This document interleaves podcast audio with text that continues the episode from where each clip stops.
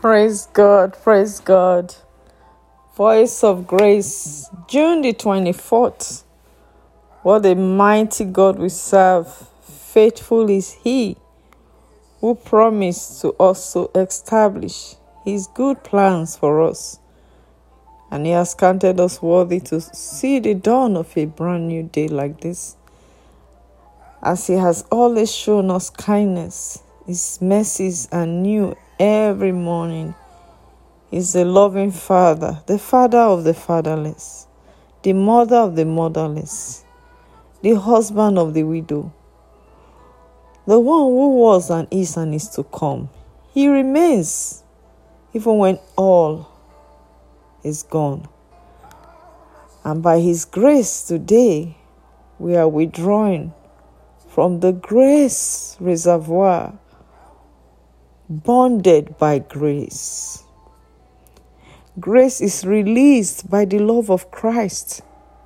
The Bible says that for by grace we are able to do all things through Christ who strengthens us. It is His grace that actually enables us, equips us, and empowers us.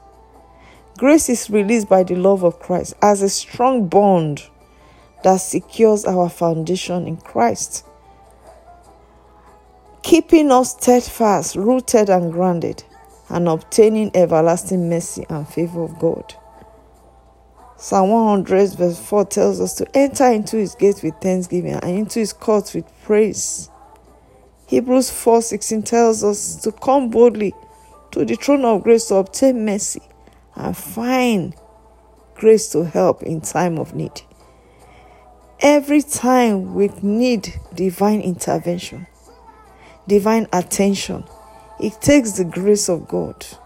Grace is like the oil in our vehicle that keeps us going, keeps us running, even where we are weary, where we are tired. His grace is more than sufficient for us. As we stay focused, looking unto Jesus, the author and finisher of our faith, the grace of God enables us and empowers us. Each time we call upon the Lord for help, He releases fresh grace. Just like this brand new day, He has released fresh grace. The grace of yesterday is good, but we need fresh grace per time. And so we thank Him because the grace of God also causes us to stay rooted and grounded and obtain everlasting mercy and favor of God ultimately. You know, Mary was not the only virgin, but when the grace of God was upon her life, when fresh grace came upon her, she found favor on a certain day and she received divine visitation. I pray today that as the grace of God is coming fresh upon you, you'll receive divine visitation. You'll receive divine attention. Just like Zacharias also in the temple, burning incense. A day came like this. He received divine visitation. And the angel Gabriel came to him. And a long standing ridicule became an outstanding miracle.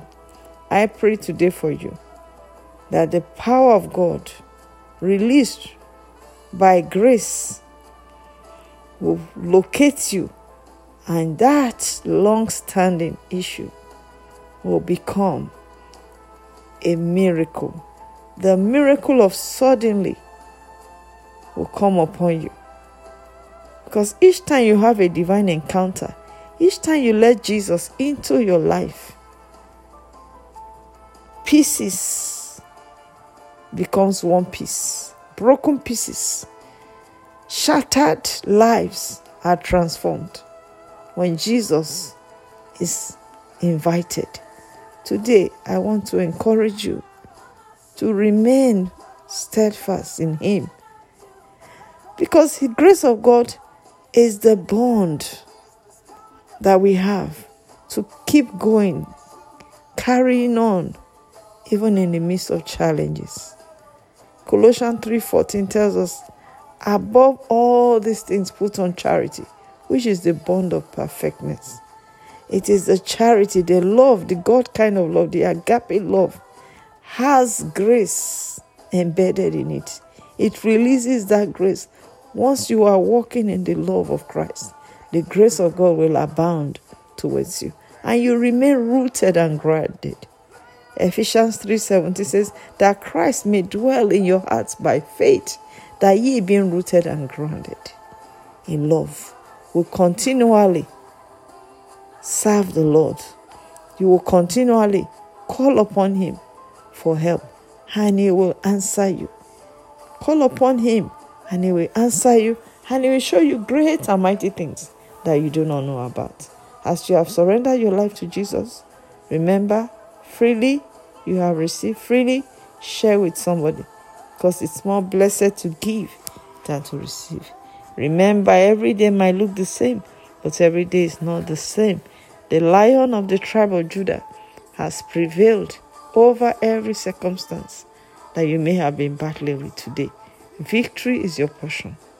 Amen.